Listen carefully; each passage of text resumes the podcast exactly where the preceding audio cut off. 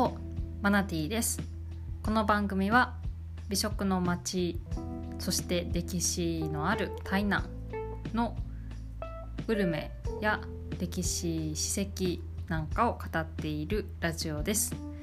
note.mu のマナティのページにある台南超地図というマガジンと連動しています。Google マイマップを作っているのでマップで取り上げた内容について説明をしています。本編へレッツゴー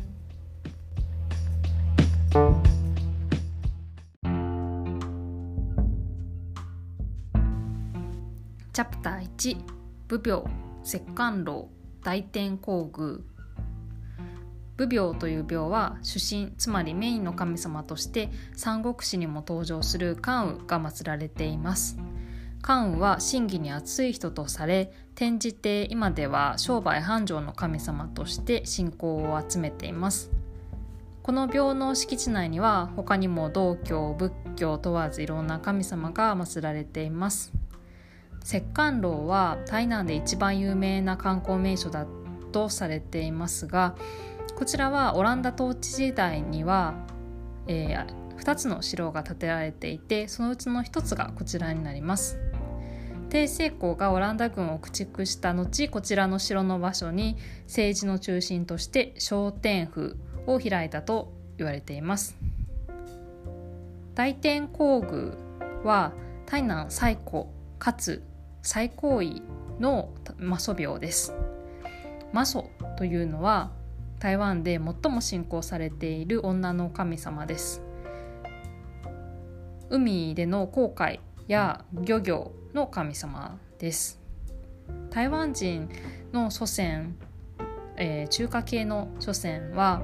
福建省などの中国大陸の沿岸から、えー、一生懸命海を渡って台湾にやってきた人たちだったので海を渡ってこれてマソ様ありがとうというような気持ちで台湾各地には魔装廟がたくさん建てられています。その中でもここはすごく権威のある魔装廟ということになります。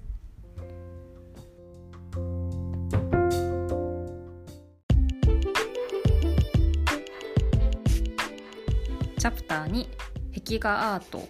永楽市場金徳春巻。大天皇宮の近くの路地裏には最近できた壁画アートがあります。若い人が描いたものだと思うんですが古い商店や民家と壁画アートが融合していてとても情緒あるエリアになっています。永楽市場を観光ポイントとして挙げていますが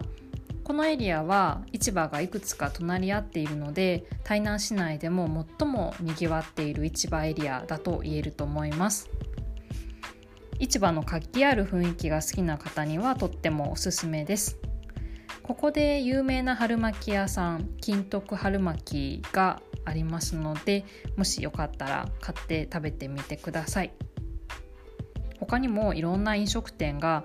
あちこちにあの市場のあの周りにいくつもあるのであこのお店はお客さんが多いなっていうところに行ってみると美味しいものが発見できるかもしれないです。ではまた次回再会。